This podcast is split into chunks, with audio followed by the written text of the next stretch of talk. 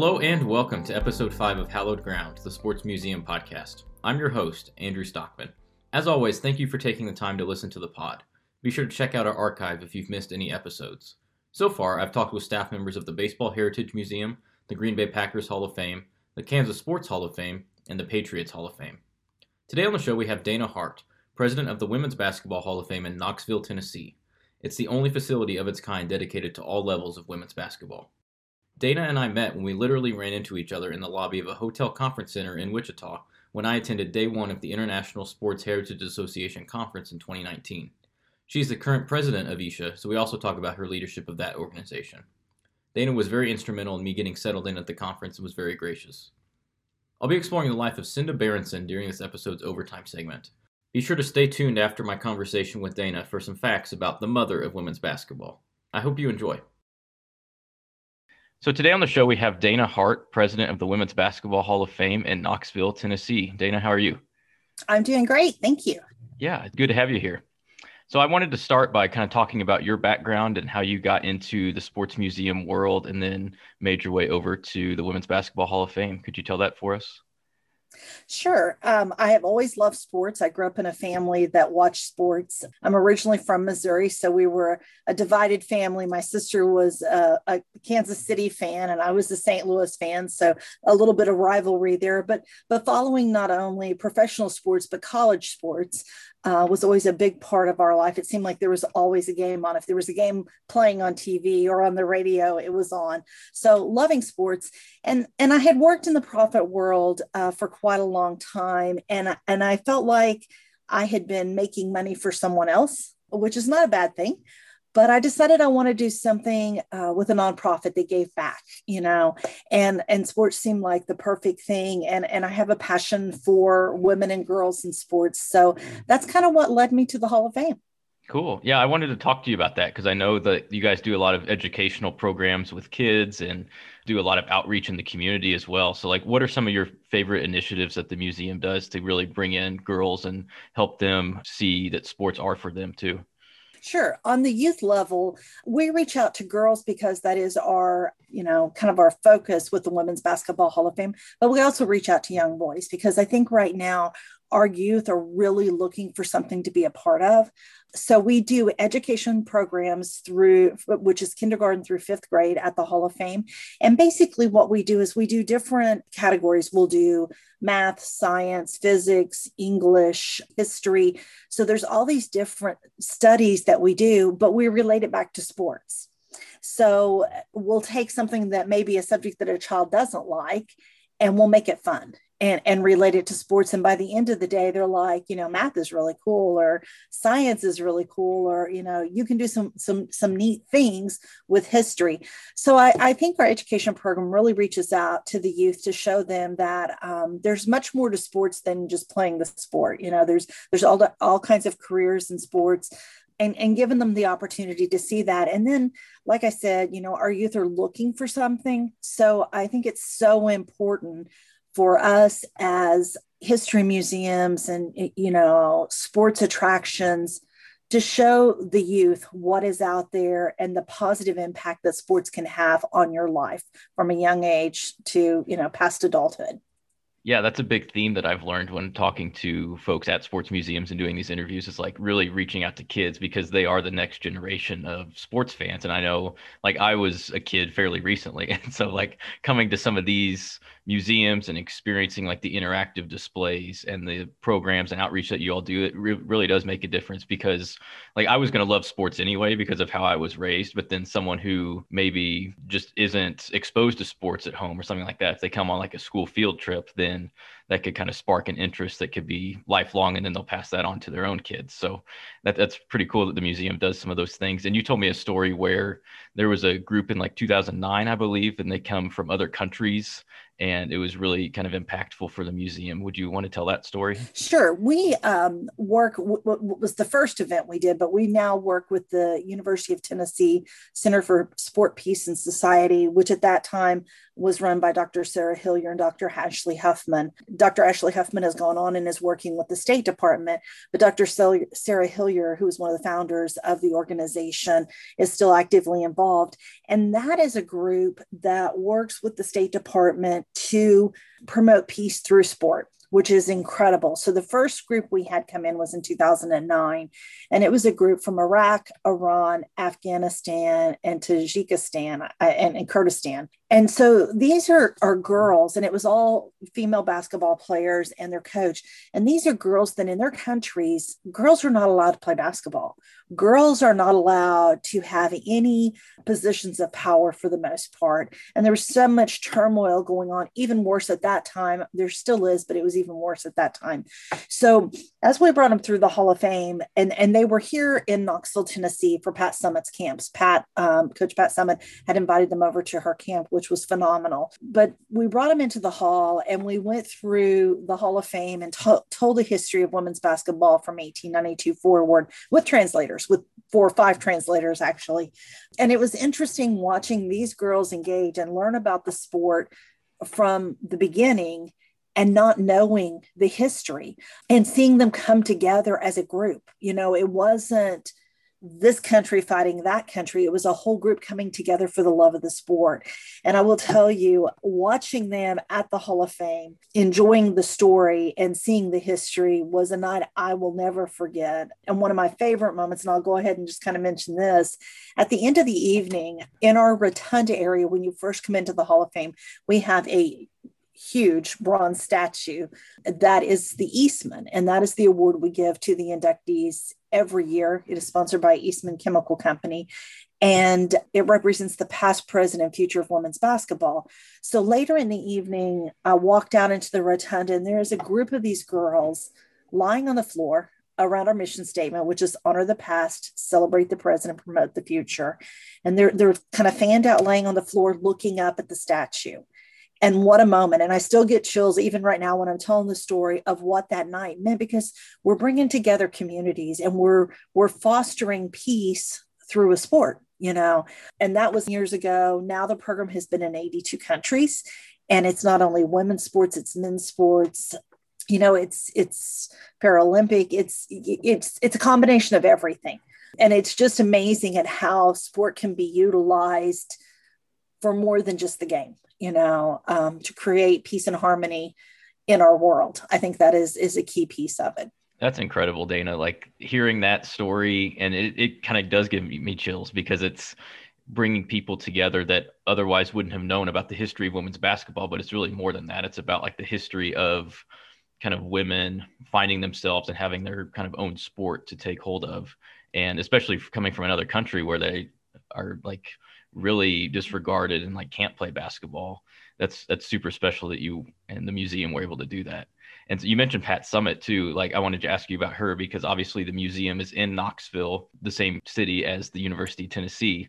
So I was curious, like why why the museum is there, and then like Pat Summitt's role in the creation. And you probably met Pat Summitt um, before her passing, I would assume. So do you want to just talk about some of those things with Pat Summitt in Knoxville? Sure, sure. First off, I'll, I'll kind of go through how the Hall of Fame ended and not, ended up in Knoxville because I think that is a, an important story. Um, the Hall of Fame was originally supposed to be in Jackson, Tennessee, which is in West Tennessee, the western part of Tennessee.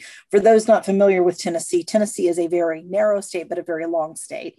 So for me to drive from Knoxville to Memphis is almost an eight hour drive. So we can get to the beach the East Coast beach faster than we can get to Memphis. It's kind of funny. But Knoxville is based in the east part of Tennessee, and the Hall of Fame was supposed to be in Jackson, Tennessee, in West Tennessee.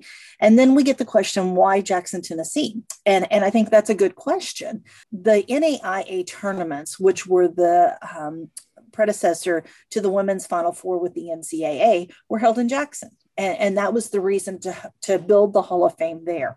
And unfortunately, well, I guess fortunately for Knoxville, Jackson was not able to ra- raise the funding to build the Hall of Fame.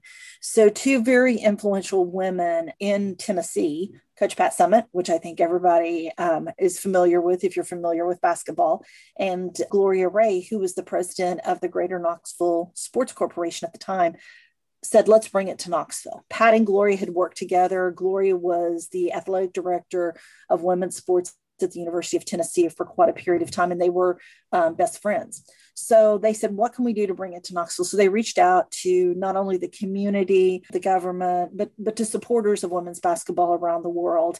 And the Hall of Fame was built and opened in 1999 in downtown Knoxville, right on the riverfront. So Pat was very instrumental in that. And then Pat's impact on the sport in the Hall of Fame. I knew Pat. She was a, a dear friend. I would say a mentor um, in some ways, but um, a driving force. I, I guess, you know, you never got by with a lot with Pat. She was the kindest person you would ever meet, but she would tell you if you were headed in the wrong way or, or, or she thought there was a better way of doing it. And I appreciated that from her. Her impact on the Hall of Fame was huge. You know, I don't think anybody can talk about her career in, in a negative light in any way. But to have the University of Tennessee and that legacy of Pat Summitt just down the road from the Hall of Fame, we can see the, the football stadium and Thompson-Boling Arena from the Hall of Fame. So to be that close in proximity is fantastic. And I'll, I'll, tell you a little bit about Pat. Pat was very actively involved in the Hall throughout her life. She was a founding board member of the Hall of Fame and served on the board until her passing. And, and here's a little story that I think says a lot about Pat. After Pat had been diagnosed with early stage dementia, Alzheimer's, she um, it was probably about three years later, and, and it, the the disease was progressing. And at that time, she had caregivers um, at her home. She was still living at home and had caregivers. And one day she showed up at the hall um, at the front door with her caregivers, unannounced, just here comes Pat. And basically said, My caregivers know me as Pat the person, but they don't know me as Pat the coach. And I've come to walk them through and tell them my story as a coach. And I think that is amazing. And, and what's interesting is that's probably nothing that Pat would have ever have done because she was a very humble person. But I think it's it's just fascinating that she wanted her caregivers to know truly who she was. So um, she's been an inspiration to so many, and and we we continue to feel her spirit in in most things that we do.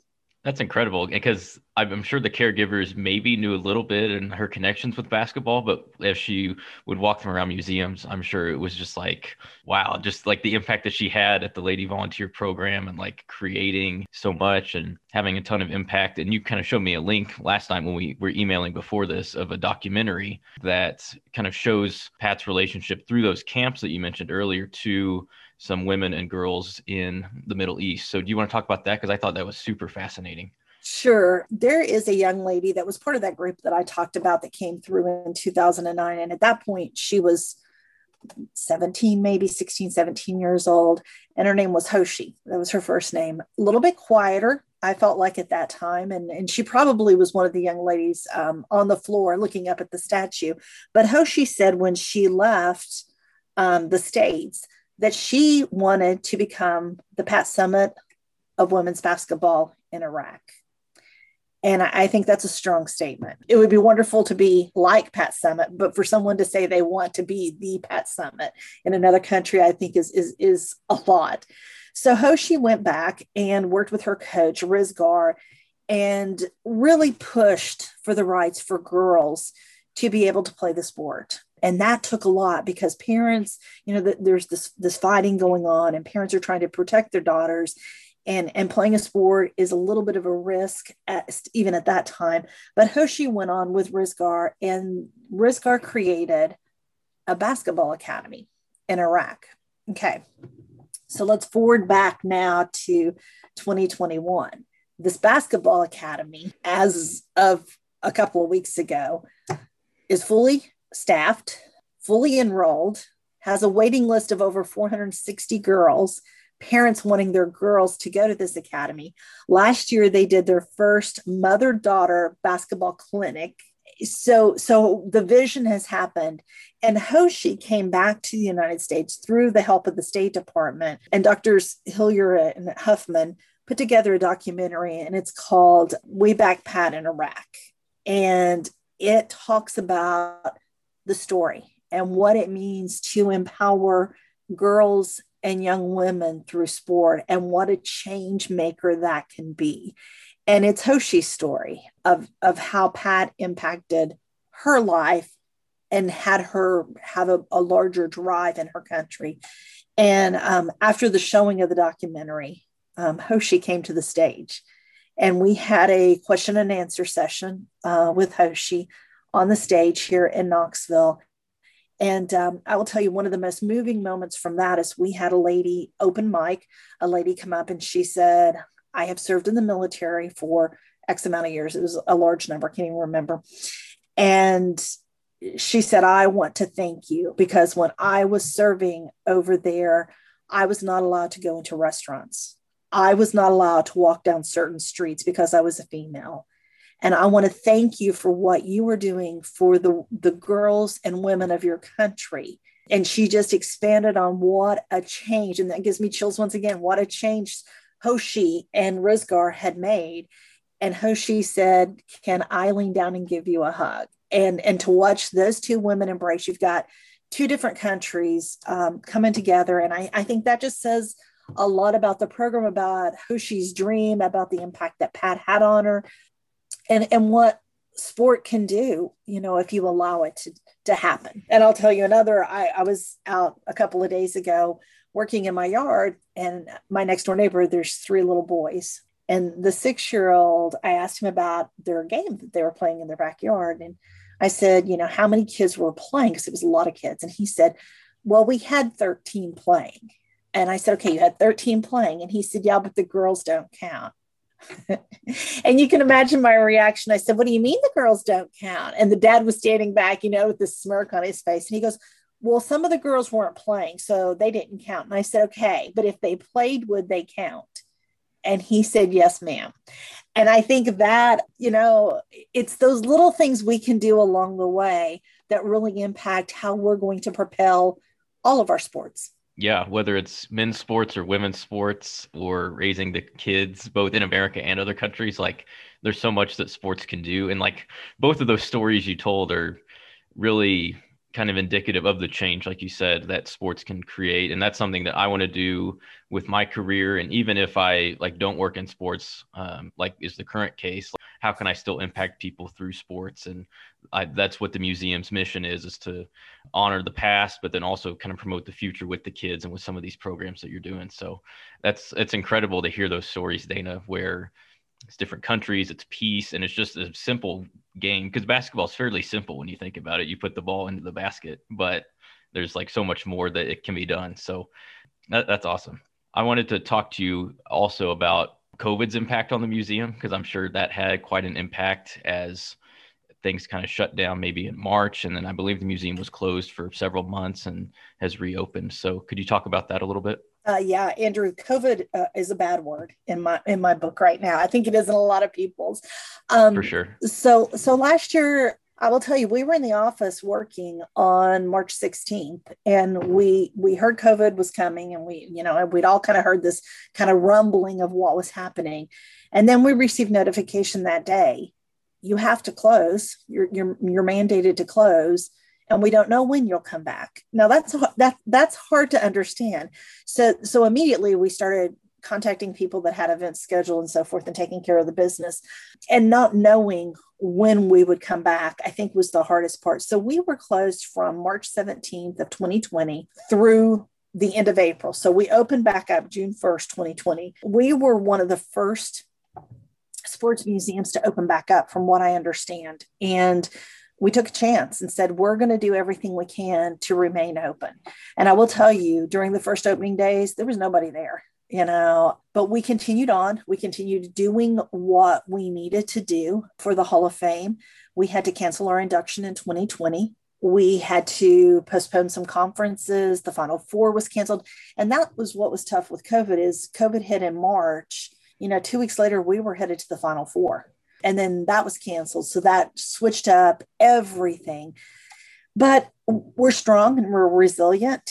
And there's winners and losers in every game. And we decided we were going to be a winner. So we, you know, bounced back and did the protocols that we needed to, followed the safety standards and and have been open consistently since June 1st. We've not had to close back down.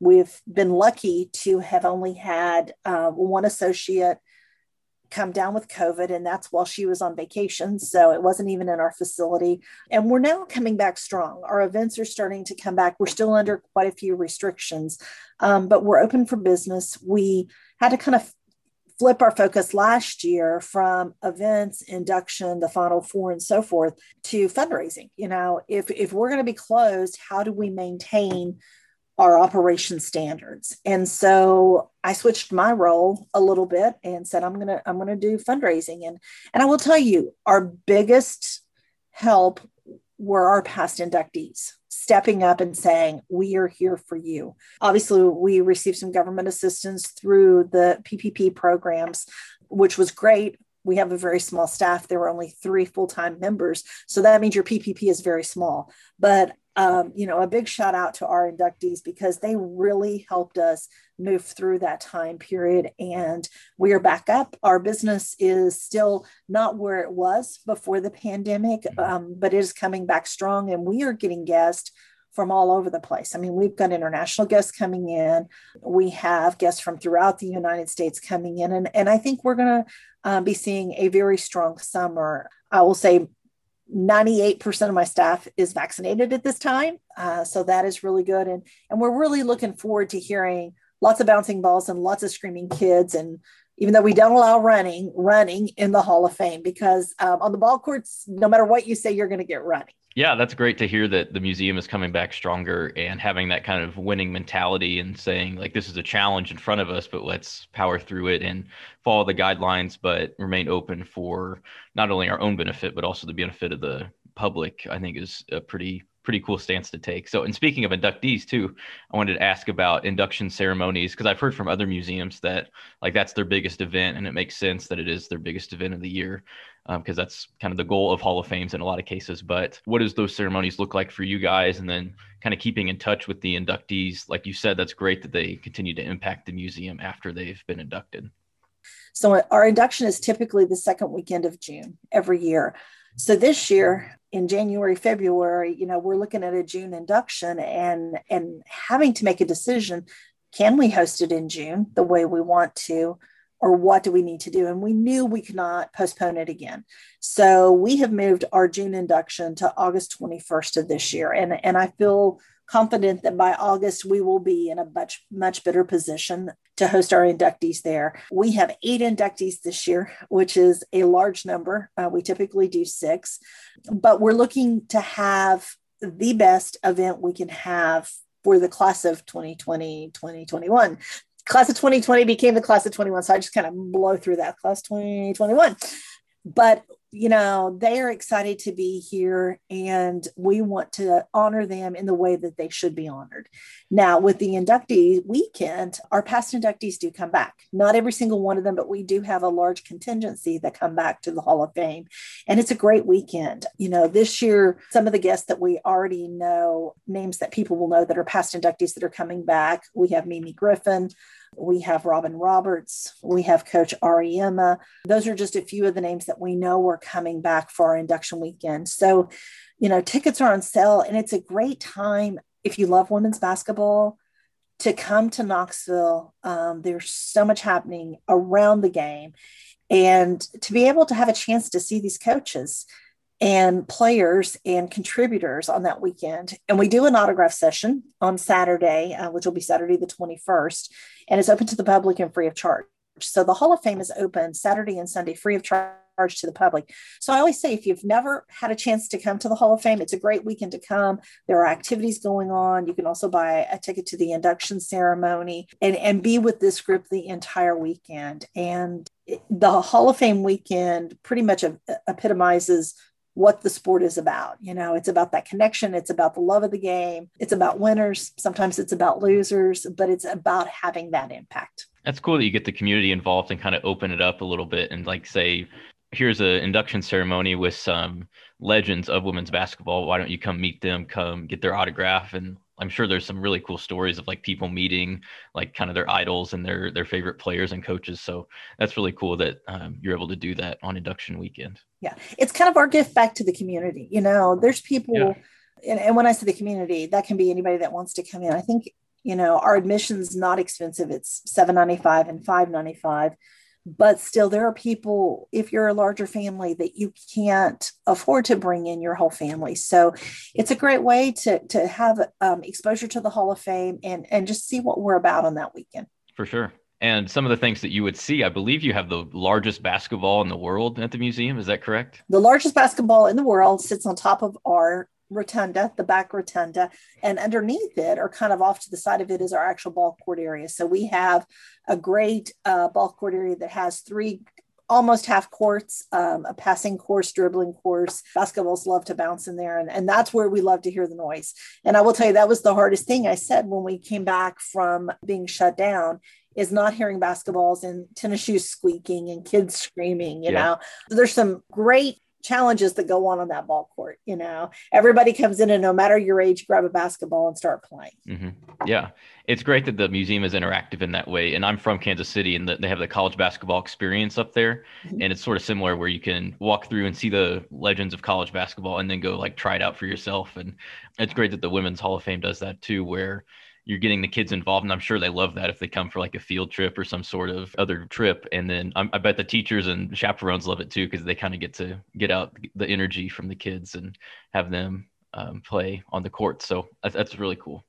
Yeah, I would say most of our field trips that the the schools take, the teachers, if if they're not participating with the kids, they'll sit back and they can just let the kids run. And we're taking care of the kids, doing activities on the ball courts with them, making sure that they're warming up and doing stretches ahead of time and dodging basketballs as they come flying around. But it's it's a great opportunity, and I think uh, for the younger kids, many of them fall asleep on the bus going back to school. So, and I think one of the best things that I see is when you have senior groups come through, you know, and they haven't picked up a ball in years. Well, all of a sudden, you know, that 70, 80 year old person becomes eight year old on the ball courts. And then you get the smack talk and all that good stuff going on. So that's great to see also.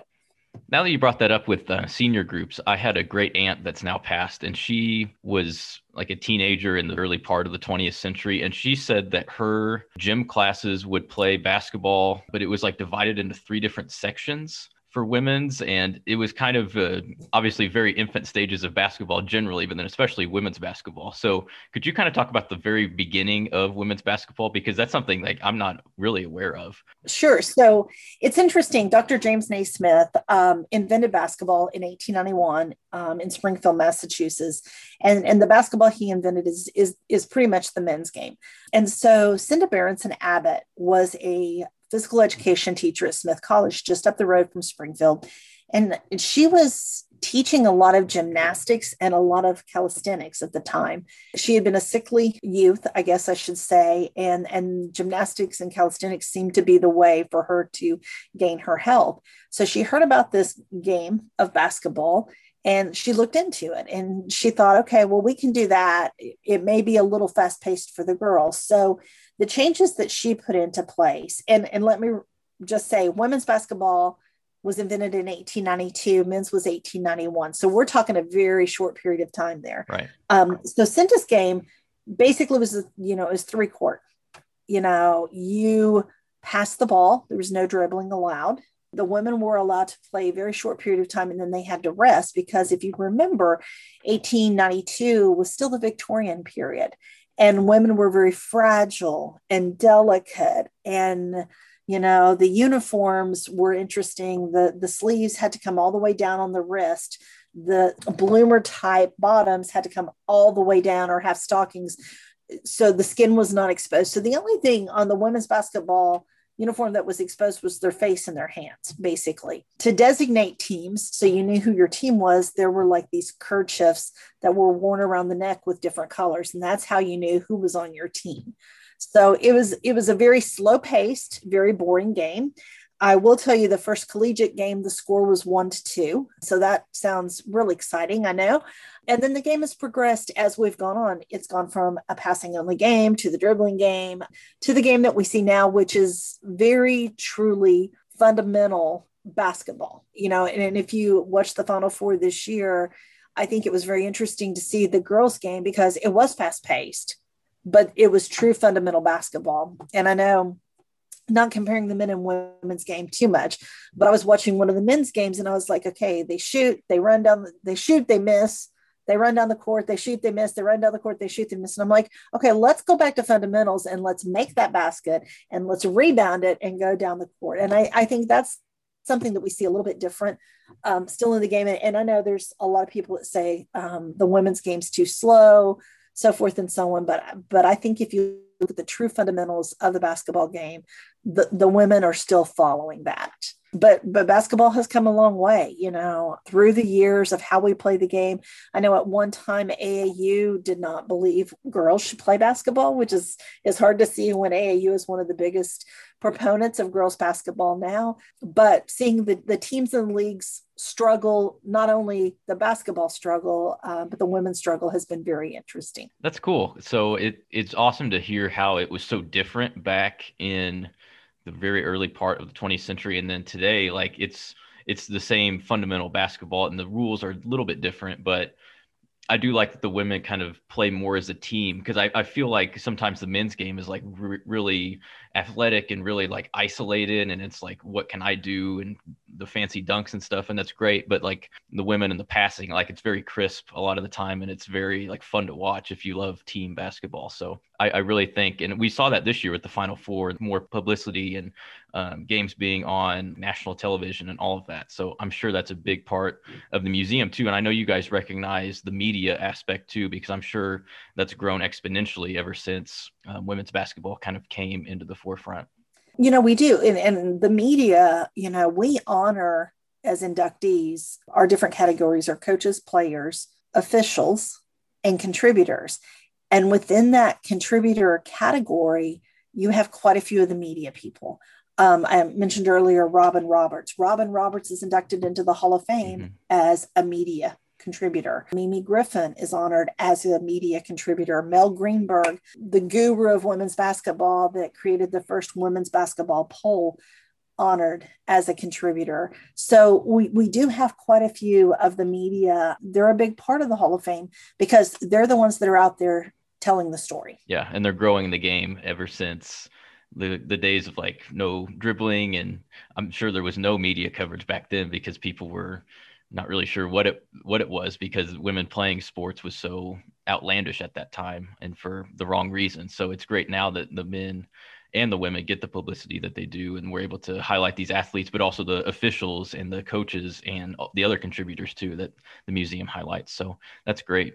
And andrew that you just made a, a, a good point you know as far as the visibility when the game was originally started the the gymnasium was locked and there were no men allowed in the gymnasium because of the delicate nature of the women and they didn't want to see the men to see the women playing the game. So it's it's come a long way. And you know and the officials wow what a supportive group of people. And I always say when I'm doing a tour with the officials, you love them or hate them depending on how the game is going. What is interesting is when we induct an official, man, they they have each other's back. They are a strong group of, of people. So hats off to the officials. Um, even if you love them or hate them on the court, they take care of each other. Very true. And that, that's a hard job. You got to react so fast and you got to be in good shape yourself and make all the correct calls and know all the rules and deal with coaches and fans. And it's a lot of pressure and a lot of the great officials you don't notice them because they're so good and consistent. And that's true across all sports but especially especially basketball where they're running up and down the court right with the players. It's it's pretty cool if you just take a couple possessions if you're watching the game and just watch the officials because they move around a lot and they got to be in the right position and know the right calls and then make it. So that's great that they're recognized too because they should be.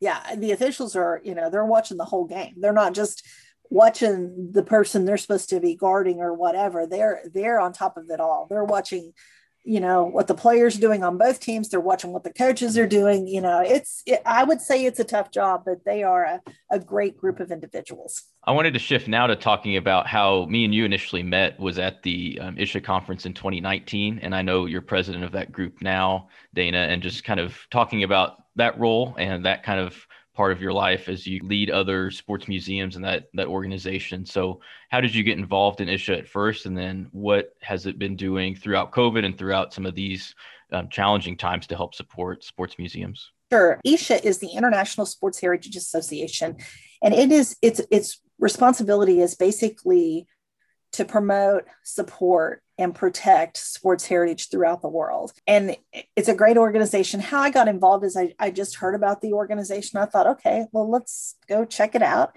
And so I went to a conference in Denver and I said, we should do that. You know, we should do this. We should host a conference. You know, when I go in, I go all in. That's just who I am. And sometimes my my team says, Dana, come back, back to reality and sometimes I don't have a reality. So that's that's that's been good and it's been bad. So we got involved in the organization as the Hall of Fame, and then we ended up hosting it in 2014, I think it was or 15, at the Hall of Fame, and it was a great week of sessions and so forth. But what ISHA means to me is it is an organization where like-minded institutions and individuals can come together. They can talk about the successes and challenges that they are having. They can talk about the future of sports. How do we protect that heritage? And, you know, it's it's very important for us and it's all sports. So, you know, we've had scuba diving there, we've had constituents from museums in China, we have the Sri Lanka Sports Commission that comes, Australia, we have a, a great Canadian contingency that's a part of it. But like I said, it's all different sports. I've learned more about sports that I never knew through this group. But the thing about it is, we are sharing like minded experiences about the sports world and how do we protect that history and heritage. And I think that's the biggest piece. And, and kind of how we met, we were in Wichita, Kansas, Kansas Sports Hall of Fame. In Jordan, Poland, uh, with Kansas Sports Hall of Fame, we're hosting the conference.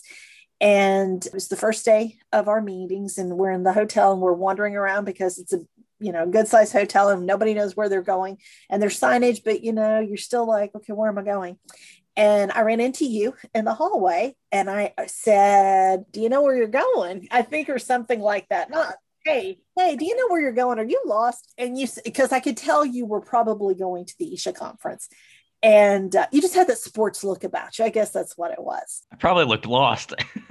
you, you probably did. Love love of sports knowledge. And, and so I spoke to you and I said, and you said, Well, I'm looking for the Isha conference. And I said, That's where I'm going. Follow me. And you said, Oh, okay. And there were, I think, two or three other um, individuals that were part of the Emerging Professionals Group, which is our student portion of the Isha organization. But I, I think one of the things that I would say is the emerging professionals group is so important to be an emerging professional in our organization it's a it's a $50 membership a year for students. And as a mother i would tell my student this is $50 well worth spending because it's going to allow you access to all of these organizations to network to use as a resource to know when there's openings and positions to know when there's internships opening. And I, I, think it's just it's a wonderful opportunity for students. And so the last two years i've been first vice president on the board i have served as conference committee chair more years than i want to count but this year i am actually president of the organization for a two-year term, and it's it's been a tough one. Um, I said, well, how come I ended up being president with COVID and making all those decisions? So we did have to postpone our conference last year, which is held in October, and we just and we made it a virtual conference something we've never done. So we had to learn how to do that and make that happen. And it was very successful. So this year our conference was supposed to be in newport rhode island with the tennis hall of fame. And we just made the decision at the board meeting this week to postpone it and move it virtually. The thing with Isha though is in my time with with the organization, you know, I've been to the Colorado Sports Hall of Fame, I've been to the Kansas Sports Hall of Fame, the Tennessee Sports Hall of Fame. We hosted it. Um, I've been at Calgary um, at their Hall of Fame and their Olympic site, which is is fantastic. You know, I've been to Williamsport with Little League. You know, we've we've been a little bit of everywhere. Our next stop is going to be either Toronto with Golf Canada or with the Green Bay Packers. So it's it's you know it's just every sport an opportunity. And I think with Isha, you know, it's not just protecting the sports heritage, but it's making those connections because everybody in that group is working in the sports world and i think that is fantastic yeah that was something that really opened my eyes at the conference was like the wide range of museums because you have larger museums like you all, like the Patriots Hall of Fame, like brands and museums that like everybody knows in America, at least for the most part. But then there's all these international organizations. And I think that's great that it's an international group and you can learn a lot from them, I'm sure, about kind of their challenges and their experiences. But then you also have these little small museums that are just like a county museum or in this kind of niche sport. And there's lessons to be learned there too. So it's that was really eye opening to me. And then all the vendors that are involved, because that's something I never thought about was like, where do all the touch screens come from or like the lighting at museums? So that was really new. And then I'm really grateful that I ran into you at the conference, like you said, like right in the hallway. I remember that like it was yesterday. And then getting to um, network and just meet all those people because Jordan Poland, um, who you mentioned earlier and who I've talked to on the podcast, he he told me before the conference like you're going to get out of it what you put in. So I was like, well, why don't I take advantage of this opportunity that I've been given and really make the most of it? So I think that's a lesson for anything that you do is like really take the opportunity and run with it and you never know where you're going to end up so yeah it's it's been great to continue to network with isha professionals as i do the podcast and they've been very supportive as as have you dana so i'm grateful for that as i do the podcast and hopefully i'll see you again at another conference sometime soon I've got many years on you and experience, but I, you know, that is one of the things that I truly believe is the harder you work and the more you put in of yourself, the more you're going to get out. Right. Well, Dana, this has been great. I really appreciate your time and your um, stories and the impact that you're making through women and girls basketball, because I think that's really important. And could you tell people where to find the museum, whether online or in person? Sure. Uh, would love to do that. So our website is WBHOF.com, Women's Basketball Hall of Fame.com, WBHOF. And then our address is 700 Hall of Fame Drive, Knoxville, Tennessee. We are right on the riverfront in downtown Knoxville. Um, if you've not been to Knoxville, it's a great place, a lot of fun. Uh, we have a great walking trails from the Hall of Fame all the way down the riverfront to the university to downtown. It's an easy walk, 10, 15 minutes, and you're at the stadium and the arena. And five minutes you're downtown um, at everything knoxville has to offer and then i'd like to share a little bit of information about isha sure you know it's sportsheritage.org is the organization and if you google international sports heritage association you will find more about our organization on the website but it's you know i think i'm representing two hats here you know definitely the hall of fame and what that means but also the isha organization uh, which has meant a lot to me and i've made great connections. I've, I've had great resources from that. And I've got lifelong friends from all different sports that I will stay in touch with. And I look forward to Andrew watching your career as you move forward. And I've kind of used you as an example with my interns, you know, see what you can do. So um, we are there to promote sports and to help anyone be successful in the sports industry. That's great, Dana. Thank you for what you do, both with Isha and with the Women's Basketball Hall of Fame. And be sure to check it out if you're in Knoxville. So thank you so much, Dana. Thank you. Have a great day. You too. During this episode's overtime segment, I wanted to highlight the mother of women's basketball, Senda Berenson Abbott. Senda basically created the women's game you heard Dana discuss while director of physical education at Smith College in Northampton, Massachusetts, about 30 minutes up the road from James Naismith in Springfield. Senda was part of the inaugural class of Women's Basketball Hall of Fame inductees in 1999. Senda was born March 19, 1868, in a small Jewish community in Lithuania.